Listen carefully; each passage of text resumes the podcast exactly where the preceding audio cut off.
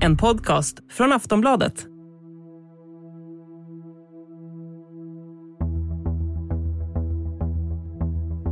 Sverige beskrivs ofta som ett av världens mest jämställda länder och hur mycket före vi ligger andra länder på vissa områden. Sverige har också varit i topp när det gäller jämlikhet, när det gäller fattiga och rika. Sverige ligger idag på en 9:e plats på listan över världens rikaste länder, räknat på våra invånares snittförmögenhet. Och visst låter det bra med Sverige på en 9:e plats och att svenskarnas snittförmögenhet ligger på drygt 2 miljoner kronor. Men trots den snittsiffran så känns det inte som att särskilt många i landet sitter med nära 2 miljoner på banken och lever loppan. Handlar det mer om en liten klick som har väldigt mycket pengar? Ja, under 2021 så fanns över 400 miljardärer i Sverige. Samtidigt så växer klyftan mellan rika och fattiga för varje år. De rika blir rikare och de fattigare blir fattigare. Klyftan är nu så stor så att vi har gått om Ryssland och ses som det mest ojämlika landet i västvärlden. Hur har vi hamnat här? Vad innebär det för vårt samhälle? Och finns det något som vi kan göra för att minska klyftan? Det här pratar vi om i dagens Aftonbladet Daily. Jag heter Jenny Ågren. Och jag har ringt upp vår ekonomiska kommentator Andreas Kärvenka. Han börjar med att berätta på vilket sätt Sverige har blivit det mest ojämlika landet i västvärlden. Ja, det finns ju olika sätt att mäta ojämlikhet och det man oftast brukar fokusera på är inkomster. Och det är ju av naturliga skäl. Och där har ojämlikheten i Sverige ökat i den snabbaste takten i västvärlden. Men vi ligger fortfarande inte så jättehögt. Vi har fortfarande relativt stor jämlikhet jämfört med en del andra länder. Alltså i liksom spridningen av inkomster. Men det har varit stor skillnad. De 1% som har den absolut högsta inkomsten har ökat enormt mycket snabbare än de som har till exempel 10-20% lägsta. Men det är framförallt det som det har blir lite så här i Sverige när det gäller förmögenheter och liksom att äga tillgångar. Och det är där som vi faktiskt har hamnat i världstoppen. Nu ska man komma ihåg att statistiken på det här området är ganska risig och en förklaring i Sverige är att vi avskaffade förmögenhetsskatten så vi registrerar inte det här varje år. Men det görs rätt mycket mätningar och ett sätt att mäta det här på är att titta på hur mycket pengar äger de allra rikaste i olika länder och göra sådana här miljardärslistor. Det har jag gjort i min bok då, Gir i Sverige. Och då kom jag fram till att i Sverige har vi hade i sommaren 2021 542 miljardärer. Det var en ökning från 206 stycken när Veckans Affärer senast gjorde sin skattning 2019. Så det var en ganska kraftig ökning då. Och det beror förstås på en explosion i värdet på fastigheter, aktier, techbolag och så vidare. Jämför man till exempel på ett annat sätt så kan man se att i Sverige, om vi tar värdet på våra dollarmiljardärer, alltså svenskar som har mer än $1 miljard, som då var motsvarande 9 miljarder kronor andel av Sveriges BNP jämfört med andra länder. Då hamnar vi faktiskt högre än Ryssland. Sen finns det också lite externa rankningar. Den mest uppmärksammade är kanske Credit Suisse, en schweizisk bank som rankar förmögenhetsfördelning i olika länder. Och de har Sverige som 12:a i världen. Och tittar man på länderna ovanför oss så är det liksom länder som Brunei, Bahamas, Lesotho och andra. Och Sydafrika är väl egentligen det enda stora landet som är för oss. Och vi har faktiskt till och med passerat Ryssland.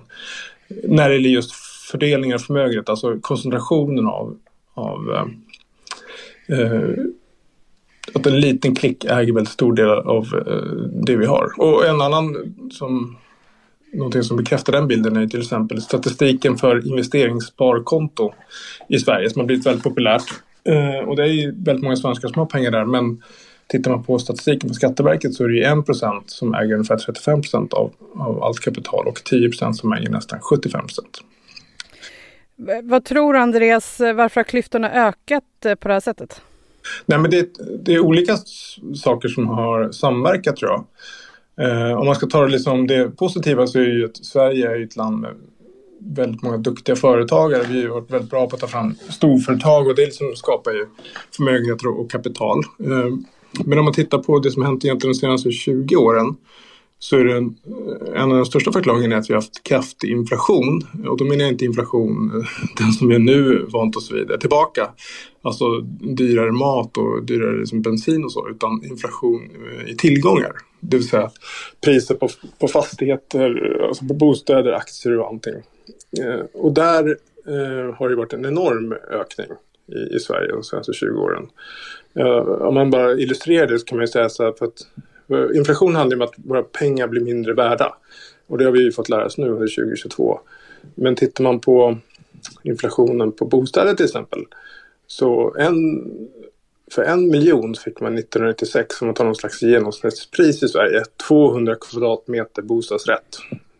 Nu blir det ju väldigt liksom, grov generalisering, men ändå. Och 2021 så hade det sjunkit till 22 kvadrat. Alltså man fick oerhört mycket mindre för 1 miljon. Det vill säga att pengar som vi lägger på tillgångar hade liksom rasat i värde. Och det är alltså att de som äger tillgångar har haft en enorm medvind. Och en viktig förklaring till det här är att vi har haft väldigt låg ränta i Sverige. Vi har då haft, på 2010-talet har vi haft en större delen haft minusränta eller nollränta. Och det driver upp värdet på tillgångar och gynnar de som äger tillgångar mest. Sen ska jag lägga till två andra saker, så är det skattepolitiken. Vi har tagit bort väldigt många skatter på tillgångar, alltså egendomsskatter som man brukar säga. Fastighetsskatt, arvsskatt, förmögenhetsskatt, gåvoskatt. Och även det ISK-kontot är också en slags sänkning av skatten jämfört med den var tidigare. Och det har gynnat de med tillgångar ännu mer. Och den tredje faktorn ska jag säga är att vi jämfört med många andra länder har varit ganska generösa när det gäller att liksom sälja ut våra gemensamma tillgångar och bjuda in marknaden i välfärden. Och det har också skapat nya förmögenheter. Aftonbladet Daily är snart tillbaka. Millions of people have lost weight with personalized plans from Noom. Like Evan, who can't stand salads and still lost 50 pounds. Salads generally for most people are the easy button, right? For me, that wasn't an option. I never really was a salad guy. That's just not who I am. But Noom worked for me. Get your personalized plan today at Noom.com. Real Noom user compensated to provide their story. In 4 weeks, the typical Noom user can expect to lose 1 to 2 pounds per week. Individual results may vary.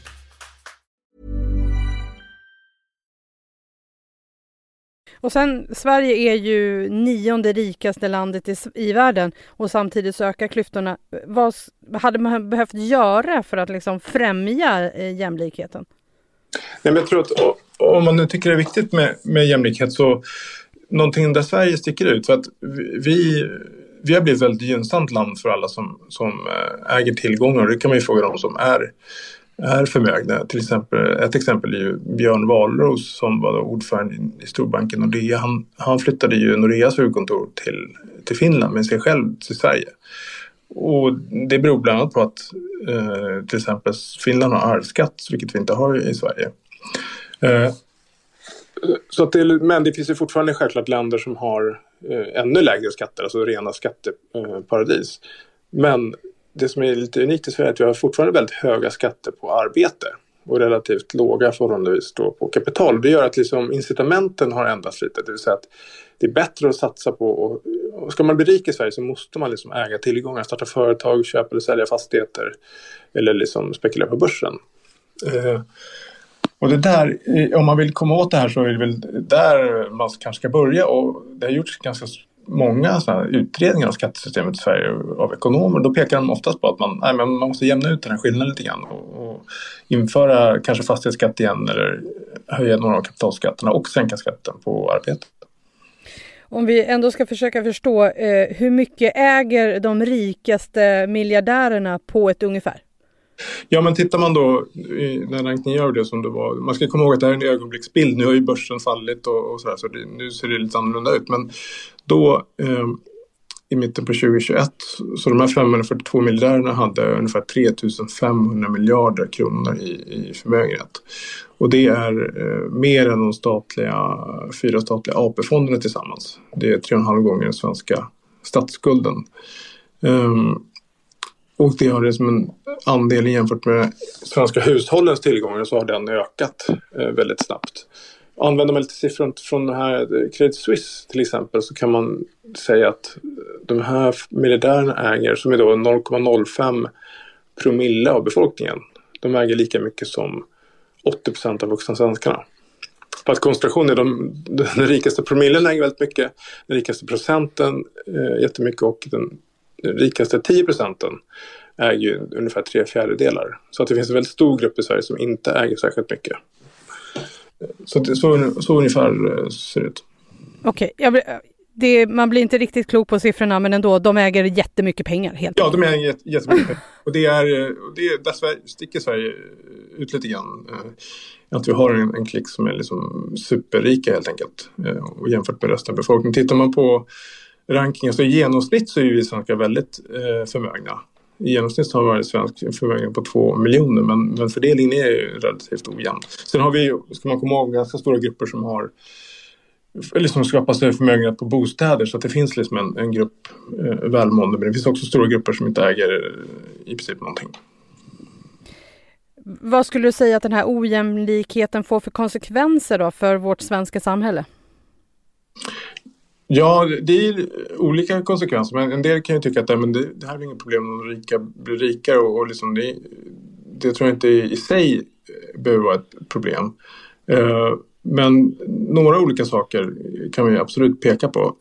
Den kanske viktigaste, det är att en bieffekt av den här då tillgångsinflationen som har delvis skapat den här situationen, den har också lett till att vanliga svenskar har tvingats belåna sig. Som bostäder ökar så kraftigt i pris, så har man tvingats ta enorma lån, och det får vi betala för nu när räntan ökar. Det är ju det som gör att det är så stressat läge i den svenska ekonomin, och att det liksom, man pratar om att pausa amorteringskravet och så vidare. Därför att vi är väldigt högt belånat folk. Tittar man på svenska hushåll och företag tillsammans, och företagen är ju väldigt stor del i fastighetsbolag, så är vi det tredje mest skuldsatta landet i världen. Alltså svenska staten har en låg skuld, men privat så har vi en väldigt hög skuld. Så då har vi blivit väldigt räntekänsliga, alltså känsliga för uppgångar i räntan. Så det är en tydlig bieffekt. Det andra är att man kan peka på en viss forskning som tyder på att när man har väldigt stor koncentration av förmögenhet i toppen, så sänker det tillväxten i ett land. Och sen så handlar det också om sådär, vad händer liksom i ett samhälle som glider isär, när det blir enorma klyftor mellan de rikaste och de fattiga. För parallellt med det här så har vi ju gruppen som har det ganska dåligt ställt har ökat. Ja, SCB använder en term som man kallar för låg ekonomisk standard, det vill säga att man har halkat efter i löneutvecklingen, och den gruppen är nu uppe i 15%, och det är den högsta andelen på, som man började mäta det här på 70-talet. Och hur ser det ut då i våra grannländer? Ja, men Sverige sticker ut, och det, man ska komma ihåg att Sverige är ju ett välfärdsland, så jämfört med många andra länder. Det är inte riktigt rättvist egentligen att jämföra med Ryssland och USA på det sättet att där finns det inte samma välfärdssystem. Men det finns ju många länder i Europa som är väldigt liknande Sverige. Alltså vi har som pensioner, sjukvård och utbildning och så vidare. Men Sverige sticker ändå ut, framförallt jämfört med våra grannländer som inte alls har den här samma koncentrationen. Till och med Norge, som har väldigt många rika, har inte samma ojämna fördelning. Tittar man på skatterna så kan man ju säga att Norge har man fortfarande förmögenhetsskatt, Finland arvsskatt. Danmark är som ett högskatteland också, men har inte alls haft samma utveckling eller liksom kapitalskatterna. Så vi sticker ut, och vi sticker också ut jämfört med länder som Tyskland och Frankrike som vi ofta jämför oss med. Vad tror du om framtiden? Går det att minska klyftan? Ja, det man kan säga nu är att med den här, som ändå stor del av förklaringen, men inte bara, har varit låga räntor. Nu ökar räntorna. Då har vi sett många av de här högt värderade, många av de här miljardärerna har ju förlorat en stor del av sin förmögenhet på börsen, och de högt värderade techbolagen och sådär. Så att man kan säga att det är en återställning, men det som vi då har kvar att kämpa med är att vanliga människor, som pratar om den här bieffekten av de höga skulderna, det får ju då hela ekonomin betala för. Så att det här drabbar ju liksom inte miljardärerna värst, utan det drabbar ju de som har det sämst just nu värst, alltså den höga inflationen. Och den höga räntorna drabbar ju någon slags övre medelklass väldigt hårt.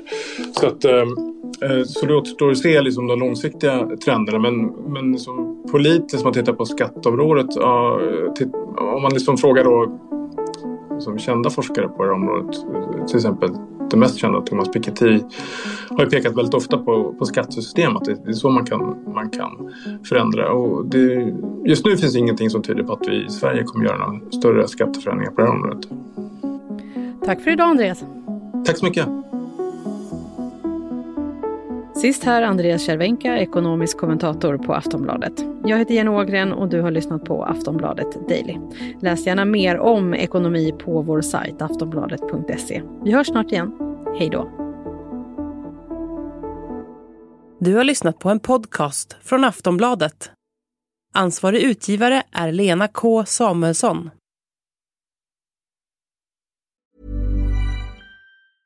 A lot can happen in the next 3 years. Like a chatbot may be your new best friend. But what won't change? Needing health insurance. UnitedHealthcare Tri-Term Medical Plans are available for these changing times. Underwritten by Golden Rule Insurance Company, they offer budget-friendly, flexible coverage for people who are in between jobs or missed open enrollment. The plans last nearly 3 years in some states, with access to a nationwide network of doctors and hospitals. So for whatever tomorrow brings, UnitedHealthcare Tri-Term Medical Plans may be for you. Learn more at uh1.com.